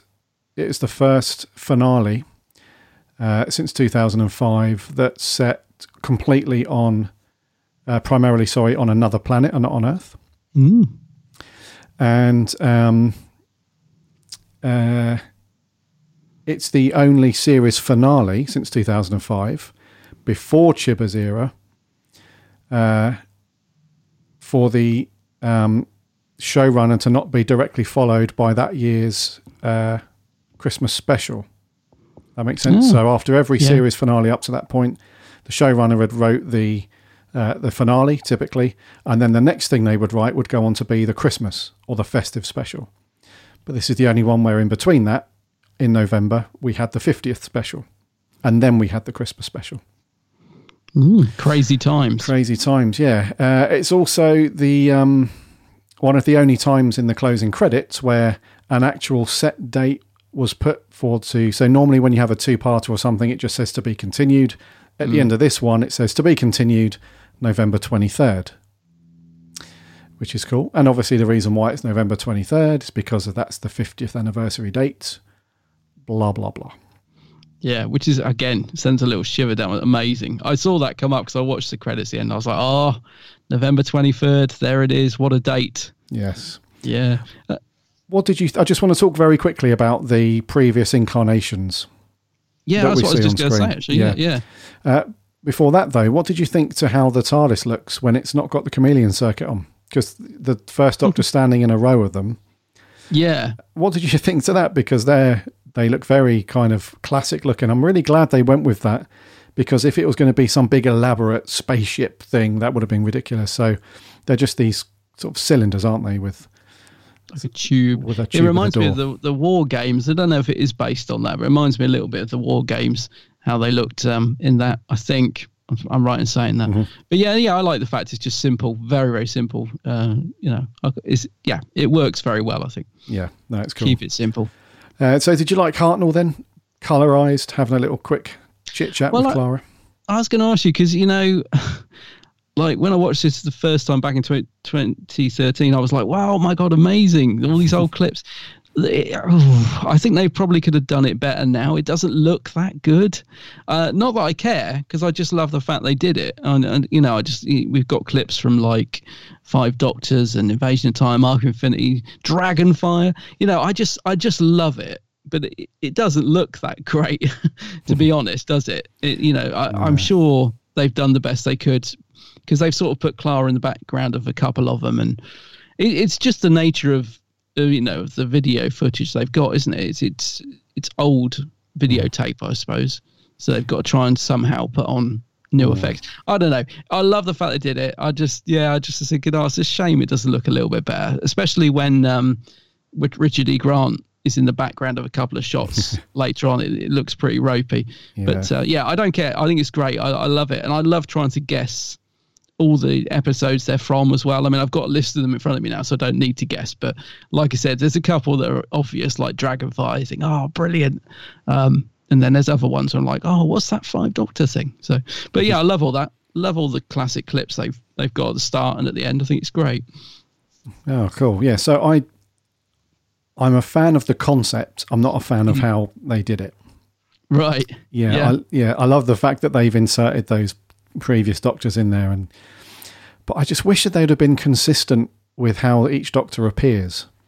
So, in my opinion, what they should have done is they should have just hired an actor to dress up as that doctor, but you never see their face. So you know how they did Colin's doctor, Mm, when he's, just walking behind her. yeah, walking behind. That's, in my opinion, that's really effective Hmm. because from a viewer's perspective, you don't need you don't need to know, or you don't care that that's not Colin Baker from a clip from a classic episode. You just know that that's the sixth Doctor that's walked past. Yeah, I and they you. they Yeah. did the same thing with Eccleston's Doctor. You just see him run past really quickly in his leather Mhm. jacket and stuff. You think, okay, that's the ninth Doctor. But then they did these, and the thing is that suits the the look and feel of the episode because it was filmed at the time for that very reason. But then you have Patrick Troughton running down the beach, which is really bizarre. That is bizarre, You isn't know? it? I I never noticed that until last night. Really, I yeah, that is weird. Why a beach? Yeah, and the big fluffy coat and That doesn't make sense. Yeah, but the way that it's composited looks really ropey. yeah, not just yeah. how they've done that with Troughton's Doctor and and the It first Doctor, but just how Clara's composited into those shots as well, and then uh, the Great Intelligence when he's composited in as well. It just looks real, a little bit shaky, just not very Yeah. well done at all. So, and, that's really inconsistent because you've got the the sixth and the ninth Doctors being presented in this way, but then you've got like McCoy's doctor when he's hanging off the edge of the cliff from Dragonfire. Um, but there's no real link there because they haven't composited Clara in at the same scene. She's just uh, supposedly off somewhere else, just looking at the doctor hanging off, sort of thing. So, like I said, the idea of it all is really cool, but it's just really inconsistently done and just doesn't work with certain doctors. It would have been much better just to have somebody dressed as Hartnell walking towards the row of TARDISes and Clara saying it, and then the actor goes to turn, but just before you see their actual face, they cut, you know, Mm. and that kind of thing. And the same for McCoy. They could have just done it in a much more consistent way. So love it, but don't like it at the same time. yeah. I you do, know. I do kind of agree with you on that. Yeah, yeah. Yeah, some it's it's kind of cool though. You know, whenever classic doctors appear, remember in the eleventh hour when all the different doctors' faces appear, Mm, yeah. and then he walks through. You know, fans, you know, we all love that stuff when they bring back some of the stuff from the classic years because it reminds us this is not a reboot. It's a one awesome big story. You know, it's it's really cool. It's really cool when they do that. It's just yeah, Maybe they tried a bit too hard because, like you said, when you get just a very simple, like the bit where you just hear the doctor's voices and those classic quotes, and you try and work out, oh, that, when did the doctor say that? I, I recognize that, but you know, when they're stood by the time his live stream, and there's all those different clips played in, isn't there? You Oh, see, yeah, I mean, that that works. That's just as effective in a way because you're just like, oh yes, I love it. Yeah, I'm, uh, you're trying to work out the different clips. So I know what you mean. I think maybe they could have, maybe they're a bit too ambitious. They could have simplified it a little bit, and it probably would have had the same effect. But I Yeah. can't. Yeah, I don't know. The other part of me just loves the fact they they tried it, but yeah, Yeah. it does look a bit ropey. I must admit. Yeah. Yeah. Uh, and then also to um to throw in some other bits, we had the Great Intelligence refer to the Doctor as the Valeyard. Yes, yeah, Yeah. Mm-hmm. Which again at the time I was like, oh, they mentioned the Valeyard. You know, amazing. Yeah, and then there's the Beast and the Storm. The Beast. Yeah, where's that from? So that's from um, I think that's from the Christmas invasion, right? I think the Sycorax leader refers to. Yeah, I, didn't recognise that the beast. But where it says the storm, I thought it was the oncoming storm. That's what I would have said. Yeah, yeah, Did you pick up on that? yeah, definitely. I was like the storm. Excuse the oncoming storm. Pretty surely. sure that's the Yeah, one, yeah, yeah. What do you reckon to Rick, Richard E. Grant? By the way, I haven't really mentioned him. I mean, Yeah. Um, he's good, isn't he? But he's, he's. I don't think he's utilised enough. If you know what I mean. Yeah, he's not in it that much, is it? And although him and the Whispermen are kind of cool, the Whispermen obviously played by Paul Kasey. Who else? Yes, of course. Um, yeah, he's not really utilised. It's um, he comes across as a decent threat. Yeah, he You know, he yeah. manages to get them all to Trenzalore, and he he he's got it in he's got it in his head that he knows what he's going to do. He knows that the that the Doctor's time stream is kind of manifested itself as this physical thing that you can interact with. So he knows he's going to jump into it and Mm. you know and ha- you know enact his revenge on the Doctor and stuff. But again, it's down to Clara to save the day, which is a complaint we had through a lot of her. Yeah, she stories, does get. She's you know. too central to a lot of the stories Yeah. uh, during a lot of Moffat's era. Yeah. But Richard E. Grant was okay. He played the really sort of cold, steely, you know, uh, quite threatening character pretty well, as you'd expect him to. He's got that kind of look about him, yeah. which is cool. Um, I liked him in this. I just, I, it's only just occurred to me as well that, like, um, it probably means, wow, we could, we you could do it. But I was thinking of him as the Shalka Doctor, you know, like the the one that they did the animation back in, well, whenever that was, because he, you know, obviously looked just like Richard E. Grant, and so I was thinking, oh, it would have been cool if they could have somehow incorporated him. You know, into the 50th at the time as well. That would have been amazing. But uh, yeah, no, I think he's good in it. He's just playing the sort of evil baddie, and he, he manages to just get the level right, I think, without going over the top. Yeah, and it's Yeah. good. He sort of popped up a couple of times. He's in the Snowmen, and he was in what was the one where they go up the Shard? He was in that one as well. He pops up at the end. So yeah, not bad. Yeah. And he's in the Doctor's time stream now, whatever it is. So maybe we could see him again. I don't know, but he's, yeah, he's good in it. yeah. Mm. Yeah, he is good. The Whisper Men look pretty cool, as you said. I think they look great. Yeah, again, I, th- I think they could have been used a little bit more because they are proper scary. They're they're what I'd call a proper scary Doctor Who monster. Like when they do the whole open mouth teeth thing, um, they're creepy, really creepy. They look like um, undertakers, don't they? Uh, yes, they do. Ball, that the uh, word? Undertaker? Ball, uh, Yeah. ball bearers, ball bearers. That's it. Yeah, Yeah. yeah, sorry, yes, yeah. Yeah, that would have been kids behind the cushion sort of I moments. which think, cool. I think, yeah, I think they're proper. You know, good scary monster. Yes. Yes. Um, okay, and then just very quickly, uh, so Jenna Coleman in this as Clara.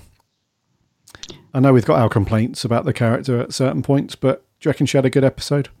Yeah, I do actually. I mean, I'm not Jenna's biggest fan, as as most people know, but I, I, I do think she was good in it. Yeah, I think she she gets um, the character well, like in terms of you know what she's got to do in the story, and I think she she does it well. Yeah, I liked Clara in this one.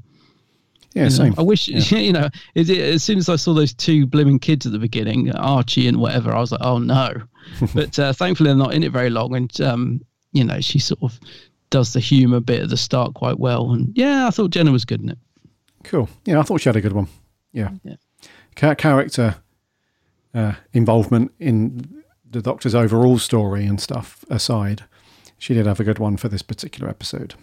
Yeah. I would say. Yeah. Uh, so, Madame Vastra then, Neve McIntosh. Good, yeah. On form as always. Yeah. Yeah, she was good. Uh, Catrin Stewart, Jenny Flint also had a good one. Yes, yeah, it's good. I mean, that scene when she starts crying because she she says, "Oh, I think I've just been killed," and all that. You know, really good stuff from her. Yeah, Yeah. Uh, and then lastly, Matt, then, Matt Smith. So at this point in his career as the Doctor, he obviously knows that he's made the decision to leave at this point. This is the whole point of these Yeah. next few stories to lead up to his to his uh, departure and stuff like that. So uh, doesn't feel any different to me than than the eleventh hour and series five and, and all that stuff. He's just yeah, just so consistent. You know, as the Doctor is it- just awesome, just really, really good, and still, still, even you know, he doesn't take his foot off the gas, even though he knows he's hmm. going, and these, you know, the last few stories, just really giving it his all. Still, I, I, I absolutely love Matt. He's he's one of my favourite doctors, and I could just gush, gush, gush. Honestly, I just think he's great, and uh, he, he does the humour well. He's quite sort of um, he's a little bit more cantankerous and grumpy and and that in this episode, which is exactly what it calls for. Um, but my God, does he handle the emotional scenes well? Like when Matt's doctor gets emotional, it's you are like on the edge of tears. It's, he really delivers a great performance. Um, and you know when they first mentioned Trenzalore, his face just says it all. Yeah, he's he's so good, Matt. Such a good doctor. Yeah, Yeah. definitely one of my favourites. Yeah, agree, agree. And some of the scenes in this are just fantastic. He goes from that very silly having a laugh doctor when he first sees Clara and stuff. Oh, with the blindfold, yeah, and all that, and then he just, you know, click of the fingers. He's he's into into when he hears the word Trenzalore and stuff. His face just changes and his demeanor changes, and that whole stuff, the things with River, you know, and that whole sort of climax as well, where he's the great intelligence has leapt into his time stream and he's being tortured and stuff. It's heartbreak. You know, it's he plays it so well. It's just he's just awesome. yeah. he works well with the other cast as well, doesn't he? Which uh, is a thing. You know what I mean? He's like he does um, have great chemistry with whoever, whoever he's in a scene with. I think that's the good thing about Matt. Like whether it's um, Clara or River or the Great Intelligence, he just seems to always work well against the actor he's with. Uh, Matt. Yes. Yeah, he's, he's he's just excellent. Very cool. Yeah. No, I agree, dude. Absolutely agree. Okay. Anything else you want to mention, dude, before we, we slap a score on this one? Yeah, I do. There is one thing I think we ought to mention is um, the big reveal at the end, which I think you Oh, know was an was an. OMG moment, wasn't it? How did we Uh, forget with, that? With introducing John Hurt as the Doctor. So just to you know, so, so there was absolutely no mistake. There was no confusion. It's there in great big bold writing. John Hurt as the Doctor, and you're like, "What? Who's this?" And Matt's face when he se- well, the Doctor's face when he sees him and's like, "What are you doing here?" and all this sort of stuff. It was quite something, wasn't it? It was a quite a, a flip uh, OMG moment. Yeah. So I just remember at the time thinking, "What on earth's going on? What's this about?" Like, where is this going? Uh, and and again, it just um, as if you weren't hyped for the 50th enough. this just added another layer of hype. Um, so yeah, what a moment, eh? What a character as well to throw in there. It's like if you're going to come up with anybody to be the focus of the, the 50th anniversary, you would have you would have thought that it would have been all the doctors that have starred uh, up to that point Mm. as the doctor. Um, but to just create another doctor just out of nowhere, and it was a mind melter as well. It was. I remember watching at the end, thinking, "Ah, this isn't right. Is this?" The, the doctor it's hasn't messed up the whole regenerated. number but Yeah. numbers and all that. Yeah. Yeah, the Doctor hasn't regenerated, so this is not the new Doctor. You know, John Hurt isn't now going to be the Doctor for the next two or three years or whatever. So what's this all about? It was really cool. Um, just got your brain ticking and everybody talking. It was awesome. Yeah, and uh, and the way that they did it as well was really cool. Just those last few minutes of the episode, it wasn't like a Clara or the Doctor having some kind of flashback and seeing that Doctor at some point. It just completely removed out of his mind and out of his consciousness, and then bang, just right at the end, it's like, huh? But the thing is, though, it was interesting. Although I've just said that, when the Doctor sees him, even from behind, he knows exactly who he is instantly. Mm, mm, yeah. So I think the Doctor's sort of um, sort of out of sight, out of mind. I think Mm. so. He hasn't really forgotten him out of his consciousness. But yeah, when he sees him, it's amazing. When he turns around and ah, it's it's just It, again, it's just shivers down the spine, isn't it? Defo, it's a, man. Yeah. a, a really great moment. I'm going to say, um, uh, I, I wondered if they could have somehow worked it to be that he was like the Valeyard or something, but uh, no, he's kind of his own thing, the War Doctor, and um, it's it's a strange thing to do to throw in a you know a doctor that we don't know anything about. I think it's a brave move on Moffat's part. I, I think it works. I mean, there are, you know, it did kind of throw the whole number system out the window, but that's kind of gone even more out the window now anyway with the Timeless Child. So it, it, I don't think it's a big deal I, I, in terms of how it affected the Doctor's timeline, but it's a, it was a bold move, and we all know why Moffat did it because things he was stressing his head off uh, over the day of the Doctor because he hadn't got any sort of anybody on board. Wasn't didn't he say he hadn't even got Matt contracted at that time? or something. He, he had nobody sort of contracted for the for the 50th. It was all really last minute stuff or something. I don't know if the Moff is exaggerating, but I remember him saying like he he hadn't sort of got any other doctors. He had to have a backup. Um, he you know he'd got John Hurt on board, and he he felt like that was his safety net. That he'd at least got him, if nothing else, and that's why he introduced him. I think. Yeah, but, uh, yeah, so. something like that. I don't know. Is there's some interview out there of him explaining it, but it was a bold move, and um, although I still would love it if McGann was in the 50th, I, I do like the War Doctor, and I think John Hurt plays him very well. But yeah, just a great, great cliffhanger. That is, yeah. Yeah, let's not about let's not talk about that because I think that all the Doctors should have been in the fiftieth. Yeah, well, we haven't reviewed Day of the Doctor, have we? So No. we'll get we'll we'll get to that in good time. Yeah, yeah. Don't worry, you'll hear our thoughts on that. oh yes, that's a long time coming, but uh, yeah. Okie dokie, let's put some scores on this then. Mm. It's you to go first, bud. It is. I'm gonna go for seven. I'm gonna go over seven because I think it's good, but uh, I can't go any lower or higher than that. Really, it's um without the buzz and that of the 50. If it certain bits fall a little bit flat for me, but I still think it's a good episode. So seven out of ten. Okay, I'm going to go with a seven point five, dude. A little bit higher. Oh, a cheeky little point five. Yeah, a wee bit higher. It's just um, it's just a really enjoyable watch, dude, and it's got some great some great character moments in it, some lovely Mm. scenes, and I, I really like the whole concept of Trenzalore. Yes, I do as well. You know. Yeah, it's a great concept. That I think. Yeah. The TARDIS, that that oh, that beautiful broken up TARDIS is Mm. stunning, isn't it? Still looks really good now. So it's you know all these years later, I think the effect still looks great. Yes, yeah. So seven point five. I think it's an enjoyable watch. I feel it irks, but not going to go through those again. Yeah. So there we go. Seven from him, seven point five from me. Let's see what our awesome listeners thought. So we had um, we had five reviews in. We had our our regulars, our regular review team. So let's kick off with Joe Turner. The Name of the Doctor was a perfect way to set up the 50th anniversary and conclude Series 7. I love the fact that we get to see so many different places, such as Gallifrey, London in 1883, and Trenzalore. It's refreshing and keeps me invested in the story. The Paternoster gang are great in this episode. Jenny and Vastra have fantastic chemistry, and Strax's humour is cringy but always manages to get me belly laughing due to his quick wit and Dan Starkey's wonderful execution of dialogue. Richard E. Grant is excellent as the Great Intelligence and commands the scenes in which he is in, whilst matching the presence of Matt Smith, who I might add was also fabulous. The overall concept is quite complex, which could alienate the general viewer, and pretty thin. However, the design of the trends, uh, the design of Trenzalore, of as this eerie, desolate battlefield that's very dark and bleak, alongside the Great Intelligence and his Whispermen, works really well. And there's some wonderfully spooky scenes elevated through the Whispermen who constantly talk in writing patterns, which was a superb idea and creepy. Yet the best part of the episode has to be the reveal of John Hurt.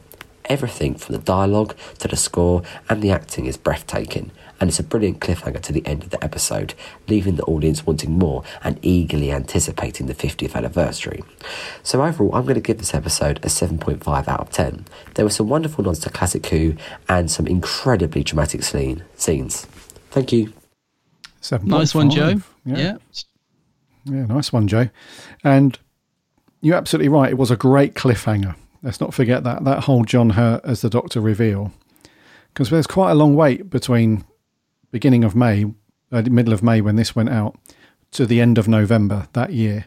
That Mm. was that would have been a huge like, well, whoa, what's going on? So it would it was it wasn't like an, an you know the following week, you know, or like you know a few weeks between the end of a series and a Christmas special. It was like you know nearly well you know half a year to wait, which was crazy. Yeah. Moffat threw the grenade in and then said, "Right, let's, you know, it's going off." grenade, and, yeah. yeah.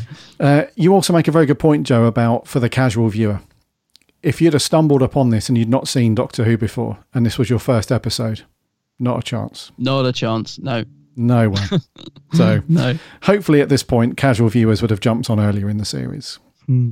Can you imagine if you'd never seen Doctor Who before and this was your first? You wouldn't have. A, you wouldn't have a Scooby, would you? No, no. Yeah. Anyway, thank you very much, Joe. 7.5 is a good score. That. Moving on, this is Neil Campbell. What about you, lads? straight in, I love this story.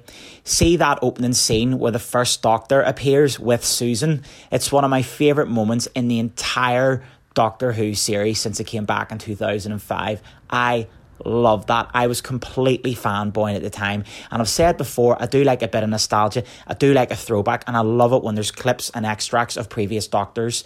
And that's exactly what was served up in this story as a precursor to the 50th. And it done exactly what it says on the tin. And it might necessarily be the strongest story, but it gets the job done in what it's supposed to do and it builds up to that cliffhanger at the end, which is absolutely outstanding. And Series 7 often gets battered, but I think in years to come, people might look back and go, hmm, it's maybe not as bad as the first thought. And there's so many good things in this. Like I said, I love all the scenes of the previous doctors and the sound extracts as well. And then even, you know, at the end when it had the doctor's time stream and stuff and the great intelligence. And I've said before, it's great the way a different classic villain gets um, a lot of exposure in this series. I like that. Usually it's the Daleks or the Master or Cybermen. And yeah, just even that theme at the start to save the Doctor, it's one of my favourite all time themes. So much that I even included it in the London Marathon playlist the other week. So I absolutely love that. Do you know what? It's a great story. I don't care what anyone else says. I'm giving this a 9 out of 10. Cheers. P.S. Moffat absolutely blindsided us all with the title at the time. Great stuff. Mm, nine out of 10. He did indeed, yeah. I love that he blindsided us, yeah. A 9 out of 10, Neil. That's a good score. And Neil mentioned the music there, which we didn't. And Murray's, you know, once again, when Clara's theme kicks in, I'm like, oh, it's a, some lovely themes in this one again. Mm. Yeah, I've listened to a lot of Murray this week. Mm. Up to this point, doing the day job stuff and had it on in the background. It's yeah. Wonder if he's coming we back. Love Murray. Oh. Mm. Anyway, thank you very much, Neil. A nine out of ten. Mm. Decent score. Right from down under, Sammy Satine. Hey, Gary and Adam, Sammy Satine here. So, the name of the Doctor. I like the Whisper Men, the Trance, the Great Intelligence, and it's always good to see Vastra, Jenny, and Strax, and on this occasion, River too. As a finale to Series 7, it works. As an episode on its own, it leaves the casual viewer behind. It's nice to see the late great Sir John Hurt at the end. Did you know Steven Moffat had no ending to this story until he worked out what he was doing for the 50th? Jenna was the only one contracted at the time, and he'd promised the BBC the Doctor Who equivalent of the Olympics. Also, they couldn't film Matt taking Jenna out of the time stream because he'd injured himself. I give it 8 Whisper Men out of 10. See ya. Eight um, Whisper Men. An eight from Sammy, and there you go, Adam. Sammy's answered a question about contracts at the end. It was, yes, it- yeah. Yeah, I knew that. I knew that the Moff was under the pressure. I remember him saying, I thought that Matt had been contracted. Maybe not them. No, just Jenna. "Yeah, I was going to say. I think he said I had no doctors at all contracted, which is why he had to invent one or something. I can't remember. He rolled with it though. Yeah, he did. Yep. Thank you very much, Sammy. Another good score. Glad you like that one. And thanks for the uh, for the info. Much appreciated as always. Uh, moving on, this is TARDISNet sixty six. The Name of the Doctor is, in my opinion, a good finale to Series 7, although it still does have considerable flaws. I love the inclusion of the Paternoster gang with Vastra, Jenny, and Strax, and this is a case of River's song actually being used well. She has a maturity and self assurance, but she had an original library to part her, which made her character captivating, and I found her goodbye scene very touching. She shouldn't have returned in the Husbands of River Song. This should have been the end of her character has strong themes about the reputation of the Doctor, and Richard Grant puts in a strong performance, but is still unable to revive the Great Intelligence after how awfully his character and then his villains were handled in The Snowmen. I love the nostalgia seeing all the old Doctors, and the John Hurt cliffhanger reveal is just fantastic. I just feel like it overindulges in the significance and importance of Clara when she's spread across the Doctor's timeline, but it's such a bland character in execution and the effects of the timeline being rewritten could have been expanded upon in the second part. I'll give it a 7 out of 10. Seven. Seven, same as me. Yep. Same, yeah. So the Great Intelligence, yeah. So I don't think we've reviewed the Snowmen yet. I think it was on the list for us to do. Hmm. No, it still is on the list, dude. We're going to do the Snowmen at some point in December. All right. So not going to talk too much about Richard E. Grant's character as the Great Intelligence and stuff in that episode, but Can completely see what you're saying though. Hmm.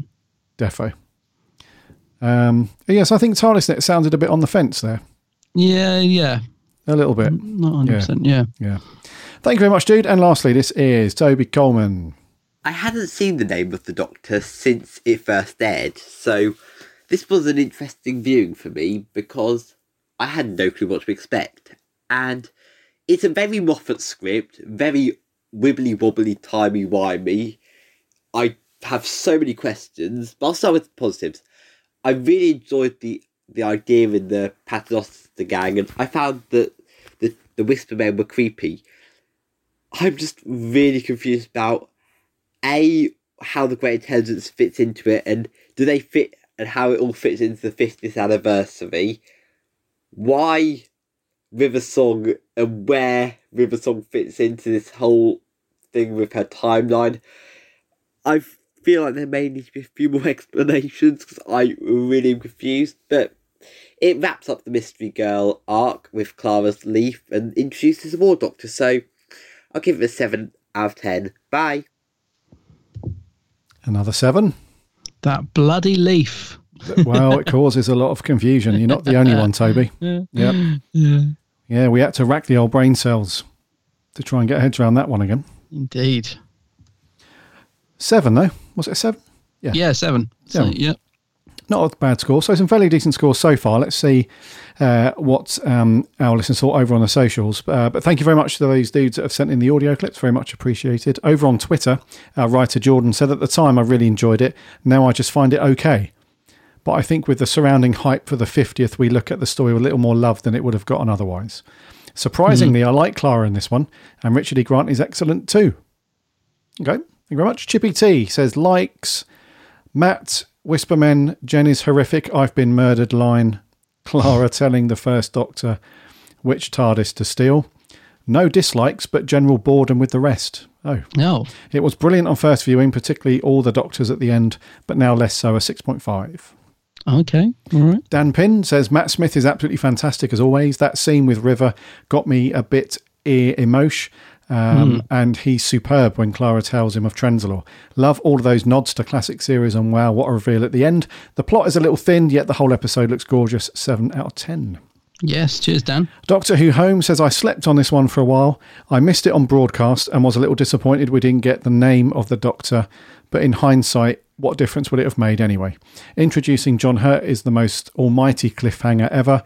Uh, a solid story, 8 out of 10.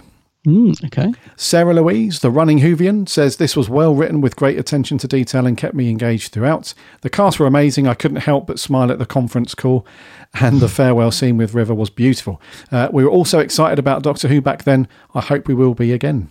And Yes. An 8.5 from Sarah. Cheers, Sarah. And lastly, on the Twitter, Brian Chapman says Matt Smith is an awesome doctor. River Song is actually helpful, and Clara's impossible girl arc has a satisfying ending. However, the Great Intelligence isn't enough of a baddie to ha- to feature in a finale. Oh. Seven time streams out of ten. okay. Cheers, Brian. And then over on Facebook, right, these are all really long, so I'm not going to read all of them. As usual, Facebook's a little bit more long form, but um, the themes from each one. So Jeffrey Waddle says, uh, so much promise, so many good ideas, and yet it all makes for an unsatisfying mess. this was when I was really done with the whole Clara thing and the idea that she was in every moment of the Doctor's life. Just give it a rest, Moffat. Yeah. Kind of agree to an extent there, Jeff. Yeah. Yeah, goes on to say that he thinks Matt Smith deserved a bit better from his era for this finale and blah blah blah. Not not a fan, Jeff. I think honestly, Not a fan. Uh, Stuart Mattel, Stuart Metal says, "Sad that this is the best of the series.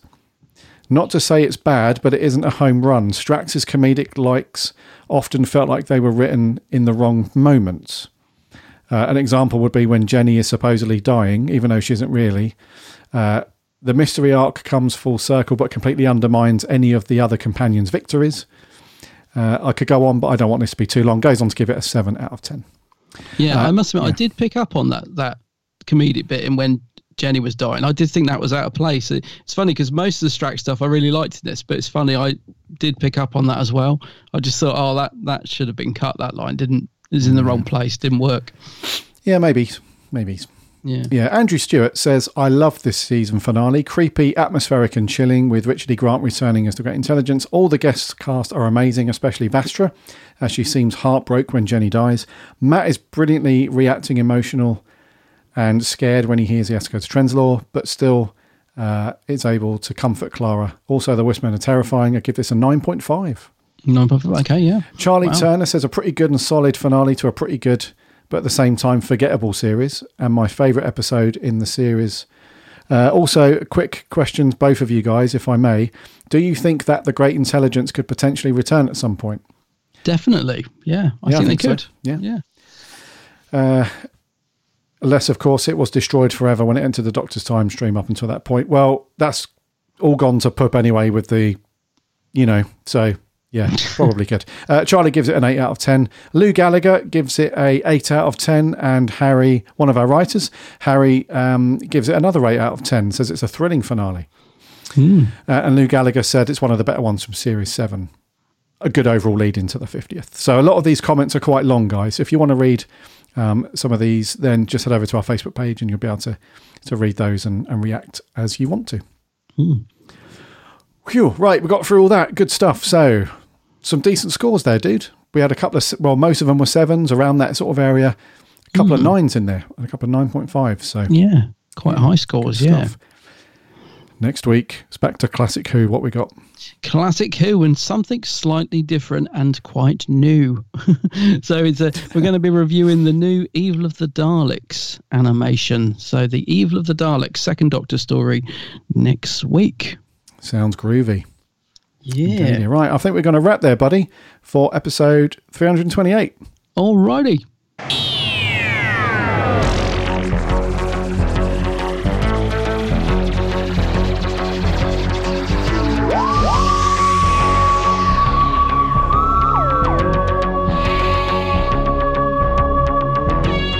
Thank you for listening to episode 328 this week. It's been great to have you here, listen to us waffle on around everything to do with Doctor Who.